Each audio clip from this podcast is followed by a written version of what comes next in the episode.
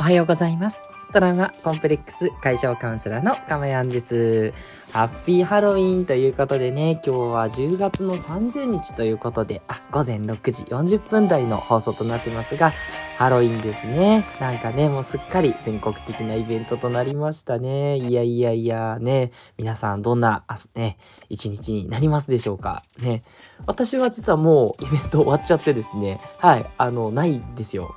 お菓子もらったりとかっていうのまで予定がないんですけど、実はね、この前にですね、えー、あの、モーニングプレートと言って、朝ごはんですね。朝ごはんを、ちょっとね、いろいろフルーツカットとかして、で、あのー、なんだろう、秋の彩り、そして、あの、かぼちゃじゃないんですけど、柿をね、えー、切ってね、えそれで、えプレートにするって、そんなのをやっておりました。はい。なのでね、えー、すっかりね、秋をね、えー、朝から満喫して満足でございます。そんなね、幸せな気持ちで今日この放送をね、させていただけるっていうことでありがたいななんて思っております。はい。ねまあ、あと何でしょうね。いや、本当に今日もね、結構冷え込んでます。皆さんの地域もね、そうじゃないですかね。寒いですよね、すごくね。なんで、あったかいものをね、買っていただいて、買っていただいて、飲んでいただいて ですね。楽しんでいただければと思ってて。でね、私はあの、そう、妻がね、あの、あれなんです。えっと、ウォーマーっていうのを買ってもらってくれてですね。あの、なんだろう、カップ？コーヒーのカップを、あの、ずっと温めてくれてるような、そういうのをね、買ってくれたんですよ。今ちょうどね、それ隣で使ってるんですけど、まだ暑いですね。うん。暑い。ね、さっき入れても、今だと冷えてるはずなのに、全然熱く飲めるんですよ。これいいなぁと思って。放送しながら温かいコーヒーがずっと飲めるっていうね、画期的な商品です。ね、これですよってね、皆さんにお見せしたいぐらい。すごいこれ、いいなちょっとね、あの、ご紹介しておきますね。はい。あ全然、あの、回し物でも何でもないんですけど、すごくいいなと思って情報しております。はい。皆さんのね、あったかグッズもぜひぜひね、教えていただけたら嬉しいですね。はい。ということでね、この放送ではですね、私の癒しの声を聞いていただく今の幸せと、それから一つね、テーマを決めてお話をしております。そのテーマをね、あなたが知って、感じて、気づいて、で、実践していただくだけでですね、ちょっとずつ心がね、良くなっていって、えー、そして未来英語、えー、幸せな心を手に入れることができる、そんな魔法のプログラムとなっております。はい。でね、あの、先日もね、あの、オンラインの飲み会をさせていただいたんですけど、皆さんね、心が楽になったって言ってくださってね、本当にありがたい限りで、うん。なのでね、あの、心がね、どんどんあったかくなる、そんなプログラムですから、ね、えー、毎朝ね、お忙しいと思うんですけど、あの、私のね、この、あの、どうでもいい喋りのとこは飛ばしていただいていいので、後半にね、内容のことをお話ししてますので、その内容のところをね、皆さんぜひぜひ聞いてください。そう、皆さんさんもね、内容のとこに入るとね、コメントがピタッって止まってね、多分集中して聞いてくださってるんですよね。いや、ありがたいなと思ってですね。全然ね、あの、内容話してる時でも気づきがあったとか、あ、なんかこういう風に思ったとか、自分は違うんじゃないかなと思ったとか、ね、そういうのも大事なんで、あの、よかったらどんどんアウトプットしてくださいね。はい。あの、私のね、話をね、遮ってとか思う必要は一切なくてですね。あの、話してる間もね、皆さんのメッセージ終えるだけ追ってますし、キリのいいところでね、コメントとして読んでいきますから、ね、大丈夫です。遠慮なくですね、いただけたら嬉しいななんて思っております。ありがとうございます。はい。で、今日なんですけど、今日の内容は、そう、あの、先日の飲み会でね、ワックさんね、もうあの、片付けのプロの、えー、ワックさん、10分片付けのワックさんですね。黙々片付けのワックさんからリクエストをいただいたので、そのリクエストにちょっとお答えする形で、はい、あの、どこまで皆さんにお役立ちになるかわからないんですが、もう私ね、リクエストいただいたら、がぜんやる気になって、もうそれに対して、ね、しっかり答えたいって思うタイプなので、あの、なんとかですね、皆さんにちょっとでも参考になるような内容になればと思います思って放送します。はい。では、そんな今日の内容はこちらです。心を活用した片付けメソッド1。ということでね。はい。片付けのメソッド。初めてですね。はい。このジャンルお話ししたことがないんですけど、当然ね、片付けるっていうメソッドは、あの、まあ、心もあるんですけど、片付けるっていう動作なので、あの、私のところではね、心理なんで、あの、カウンセラーなので、扱わなくていいかなというか、扱えないかなと 思ってたんですね。はい。なんですがね、このメス、あの、リクエストありがたくいただいたんで、これは話をしようと思って、なんで、もう私なんで、やっぱりそれは心を活用したというね、枕言葉つきますよ。ね。心をね、どうやって片付けしやすい方向に持っていくのか。ここですよね。はい。で、ただここ結構やっぱ大事だと思ってて、ね、あの、ど、どういう風にしたら綺麗になるかって、その、なんだろう、どんなクリーナー使ったらいいかとかね、洗剤使ったらいいかっていうところはね、そのプロにお任せしたいんですけど、そこの手前ですよね。片付けんの面倒なんだよね、みたいなのあるじゃないですか。それって気持ちじゃないですか。ね、ここに対してね、ズバッとね、切り込んでいきたいと思います。ただしですね、先に言っとくんですけど、あ飲み会の時も言ったんですけど、私めちゃくちゃ下手でございます、これ。なんでかっていうと、私ね、片付けるのね、得意なんですよ。あ、で、これね、自慢じゃないんです。あの、自慢してるんじゃなくて、あのね、私の、えー、なんていうのかな。あの、特徴なんですね。はい。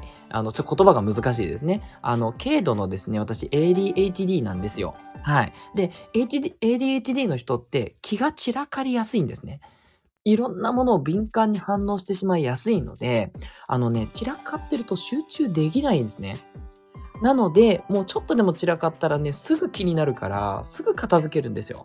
そう。あの、なんだろうな。だから、あの、あれですよ。あの、勉強しようと思ったら、まずちょっと身の回り片付けようってするのあるじゃないですか。ね、ね、もう勉強するってやっとやる気になった時に、あ、もう、散らかってんの片付けようっていう、あれのひどいバージョンですね。はい。もうしょっちゅうです。だから、私自分の部屋めっちゃ綺麗なんですよ。ね。でもそれは、あの、なんだろう、決してすごいわけでもなくって、何かのメソッドを使ってるわけでもなく、そういう性質なんですね。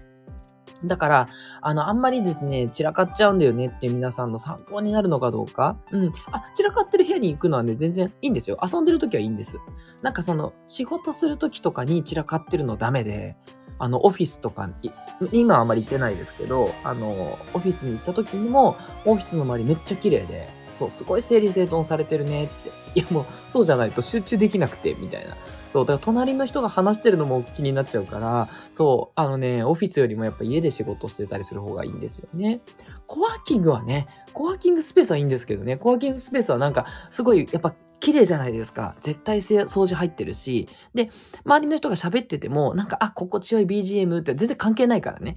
関係ない会社の人たちばっかりじゃないですか。だからね、全然大丈夫。あの、職場だとなんかね、もしかしたら自分の話かなとかね、余計なこと考えちゃうの。そうそうそうそう。なんでね。はい。ということで、だいぶ前置き長くなっちゃいましたが、えー、片付けメソッド行ってみましょう。はい。でね、2回に分けた理由なんですけど、私大きく2つあると思っていて、1つは、なんでしたくないのか、なんで掃除をしたくないのか、片付けたくないのかを、まず深掘りする自分の気持ちを、これが大事だと思ってます。で、次回は、じゃあ、どうしたらもっとしたいと思えるかっていうプラス側の要因ね。そう。掃除に対してどんなメリットを出すかっていうのが次回になってます。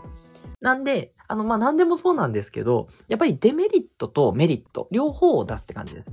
なんでそれややるべきなのにやれないのかっていうことと、じゃあやるべきなんだからどうやったらもっとやる気出せるかっていう、その、なんだろう、マイナス側の、えっ、ー、と、原因探りと、プラス側の、えっ、ー、と、メリット探しと、両方ね、やった方がいいと思うんですね。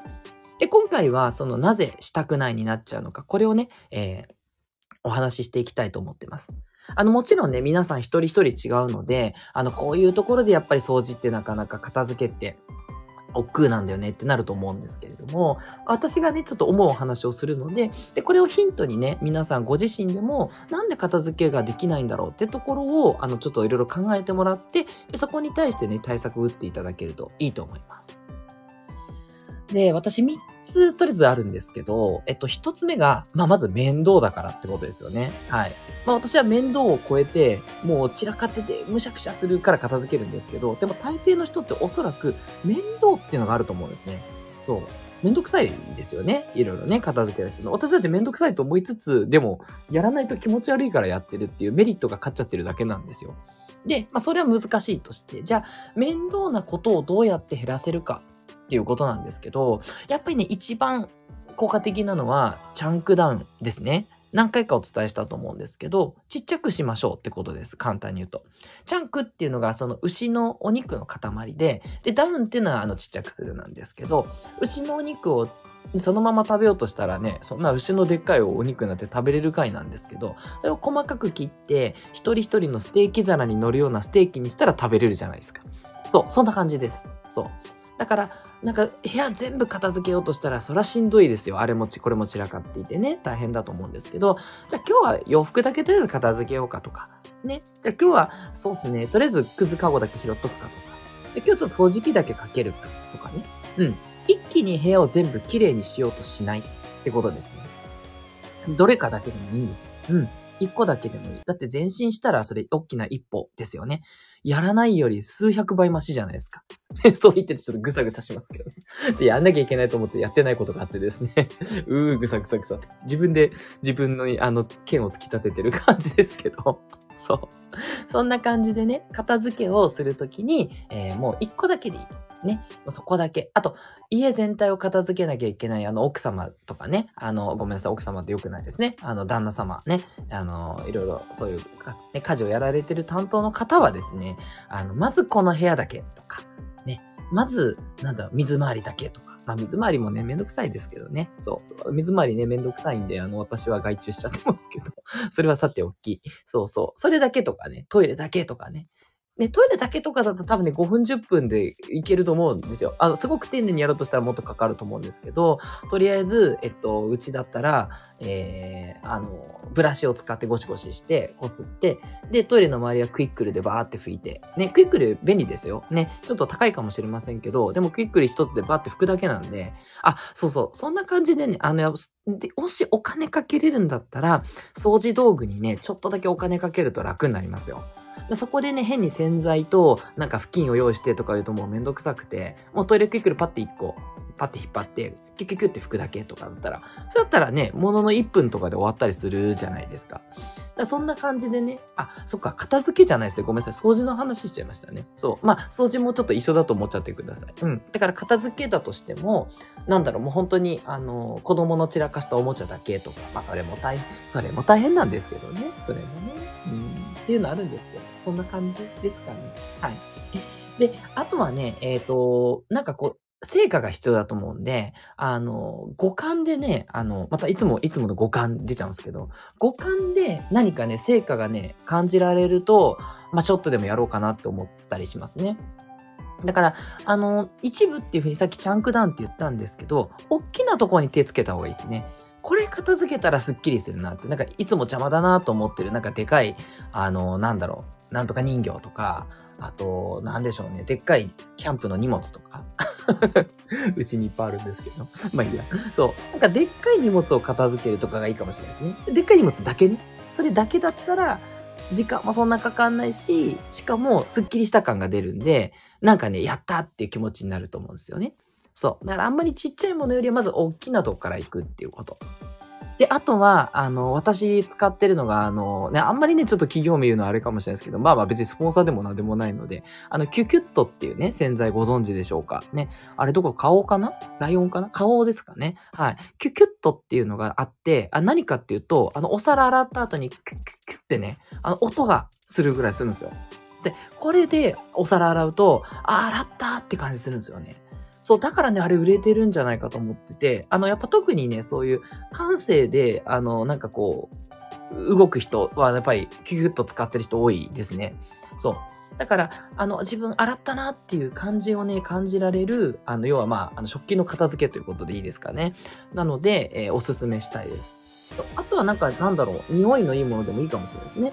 この匂いが好きだっていう、洗浄剤を使うとか、うん。まあ、片付けっていうとね、またちょっと、なんでしょうって思いますけど、うん。そんな感じですかね。うん。なので、チャンクダウンと、あとちょっと五感でね、えっ、と、感じられるような、まあ、一番スッキリするんですよね。お片付けで言えばね。そう。で、掃除だったら匂いとか、さっきの洗剤とかもね、選んでいただいたらいいと思います。で、続いて二つ目。なぜね、掃除をしたくな、あ、ごめんなさい。片付けをしたくないのか。まあ、やっぱり時間がないからっってパターンあると思うんですよね。で、これね、ちょっと大変残念なお知らせなんですけど、時間はみんな平等なんですよ。24時間平等。ね。なのに、ちゃんと片付けができてる人とできてない人がいる。ただ、もちろんね、暇だから片付けできてんでしょって思うかもしれないんですけど、決して暇な人だけが家が綺麗なわけではないですよね。うん。で、どうしてるかっていうことなんですけど、やっぱりね、あの、動き出しが早いのと、いつもね、多分ね、決めてるんだと思うんですね。なので、私のおすすめは、もう毎朝5分だけ片付けるみたいな。タイマーセットして、用意ドンみたいな感じで、ね、5分でいいので、何かやりましょう。そしたら、0と5って全然違うんですよ。ね。たった5分と思うかもしれないですけど、でも1週間やったら 5×7 で35分。っていうことはね、約30分掃除してるんですよ。これすごくないですか？毎日5分だけですよ。それでも1週間やったら30分掃除したのと同じなんで、何か片付くはずなんですね。そう。まあもちろんね、あの、無駄もあるかもしれない。動き始めと動き終わりで、ね、それを毎日繰り返すから無駄あるかもしれないけどね、30分まとめてやるより効率悪いかもしれないんですけど、30分掃除する時間ってなかなか取れなくても、5分だったら、ね、5分だったら、ちょっと時間ね、あまあ、朝がやっぱ気持ちいいので朝って言っちゃいますけど、あの、全然夜でもいいんですよ。ね、夜ちょっとでもね、あの、YouTube とかね、Netflix 見る5分間ぐらい削れるじゃないですか。そう。だから5分って決めた方がいいんですけど、でね、これもただね、できないっていう人多いと思います。私もそうなんですけど、5分って決めてんだけど、やっぱり遊んじゃうんだよねとか、めんどくさいんだよねってなっちゃう。はい。で、そういう方におすすめなのが、if then ルールと言って、えー、ルールを決めてしまうってことです。if っていうのはもしなんですね。もしもっていうことなんですけど、もしこれをしたらっていうことですね。はい。あの、条件なんですよ。これをやったらこれをやるっていうのが if 全ルールなんですね。まあ、例えば、そうですね、ご飯食べたら歯磨きをするってもう皆さん大体やってますよね。はい。私みたいなね、習慣に全くならない人を除いてですね、ご飯食べたら歯を磨くはよくやってると思うんですよ。で、こんな感じで何かをしたら次はこれをやるってね、もうね、あの、決めちゃう。だからパブロフの犬みたいに。ベルが鳴ったらもう下、へっへっへって出して、ワンちゃんが、あ、餌くれるんだっつって、餌が出てなくてもよだれが出てくるみたいな。今私もよだれ出てきちゃいましたけど、犬かって感じですね。そう。そんな感じで、イフゼンルールっていうのを作るといいと思います。例えば、起きて散歩から帰ってきたらすぐちりとりを持って掃除とかね。起きて散歩から帰ってきたら5分タイマーを押すとかね。で、掃除とかね。そう。何かのいつもやる動作の後ろにくっつけるっていうのはすごくいいんですよ。ね。で、これもね、あの、掃除までいかなくてもいいです。その、さっきのチリ取りだったら、めんどくさかったらね、もう落ち葉吐くのめんどくさいなってなったら、チリ取り持つだけでもいいです。はい。持って、今日はもうここまででいいや。はい、もう、もうあとしんどくなるから疲れるからって終わりです。で、次の日は、チリ取り持ったんで、じゃあ一回ぐらい吐いてみようかと。一回吐いて、ちょっと玄関前だけ吐いて、はい、おしまい。で、だんだん慣れてきたら、あ、じゃあ今度ちょっと家の裏側までやりましょうかしら、つって、家の後ろまで回って吐くとかね。うん。そんな感じでもね、いいと思うんですよ。うん。そうするとね、いつの間にか片付いていくと思います。だから、一気にやろうとしないってのは本当大事で、さっきも言いましたけど。で、プラス、今のルールを決めていただいて、もう習慣になっていることがあれば、そこにプラスしていくということですね。あと私よくやってるのが、あの、食べた後すぐ動けないんですよ。気持ちよくなっちゃって、で、嫌なんで、食べた後ね、5分結構仮眠取ることが多いです。夜ご飯食べて、で、その後仮眠を5分、これタイマーかけて5分取ります。で、5分タイマーチチチチチチってなったら、5分じゃなくてもいいですよ。あの、15分以内だったら大丈夫なんで、15分以上寝ちゃうと夜の睡眠に妨げになっちゃうんで、そう、15分までにしてくださいね。で、あと、できれば寝る2時間前は寝ない方がいいです。仮眠も取らない方がいいです。なんですけど、例えば6時ぐらいに食べて、7時に食べ終わって、で、5分ぐらい寝る。7時ぐらいなら大丈夫ですよ。ね。まあ、寝るのが10時、11時になら大丈夫なんで、あの、なんかね、食べた後って動けないくないですか？私だけかな なので、あの、5分仮眠を取っていただいて、で、その後、もう仮眠取ったらすぐ食器洗いです。はい。ね。食器が散らかってると気になると思うので、食べた後5分仮眠を取ったらすぐ食器洗いっていうのを大体習慣にしてます。はい。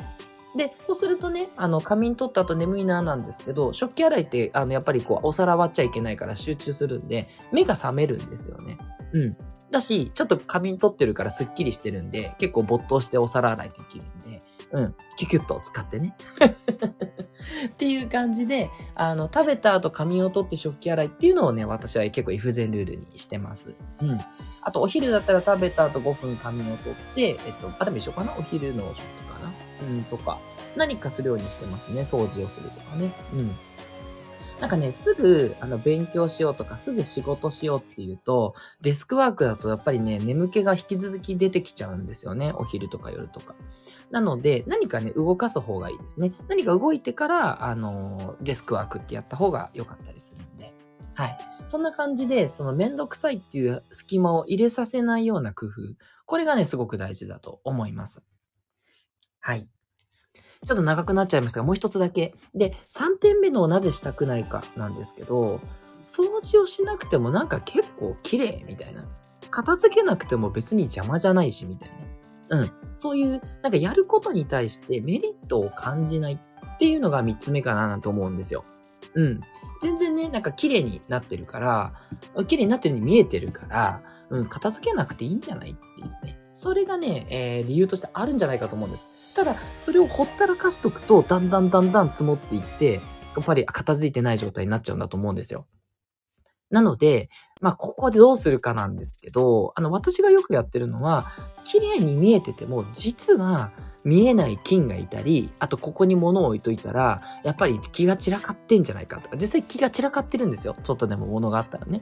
人って物に、視界に物が入ったらそれをパッと見ますからね。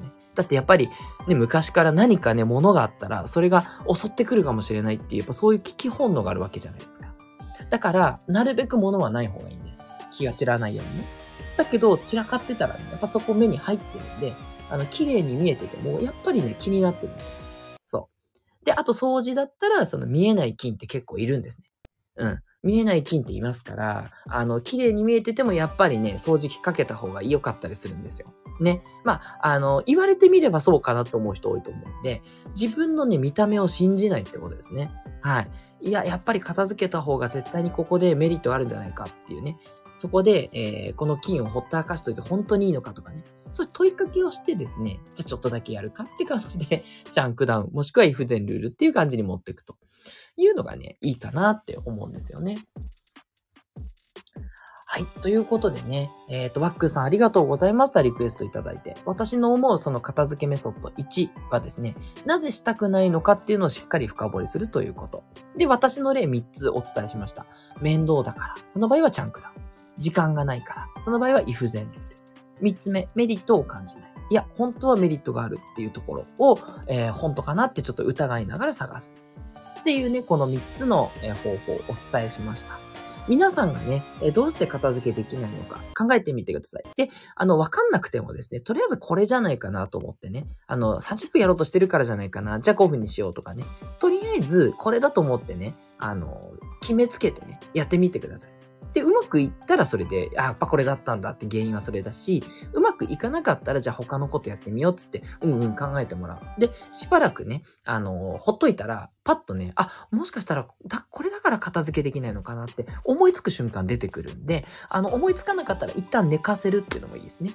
寝かせたら次の日に思いついたりするかもしんないんで、はい。焦らずにですね、あの、じっくり片付けができる人になっていっていただければなと思います。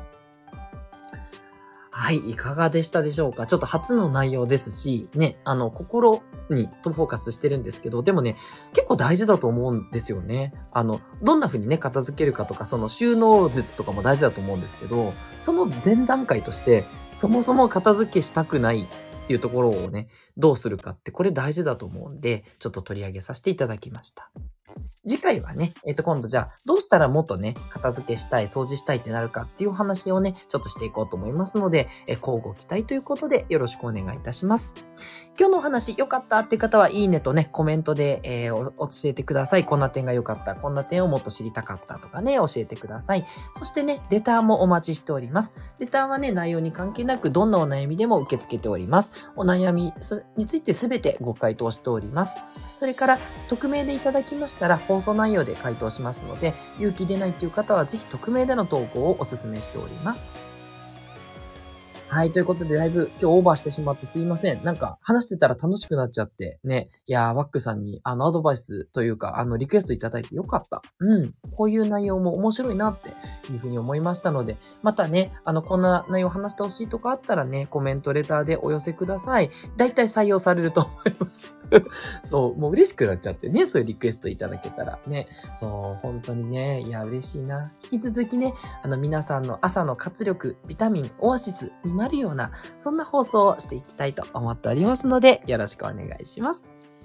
それでは、ハッピーハロウィンということで、ぜひぜひ楽しんでください。トラウマコンプレックス解消カウンセラーのかまやんでした。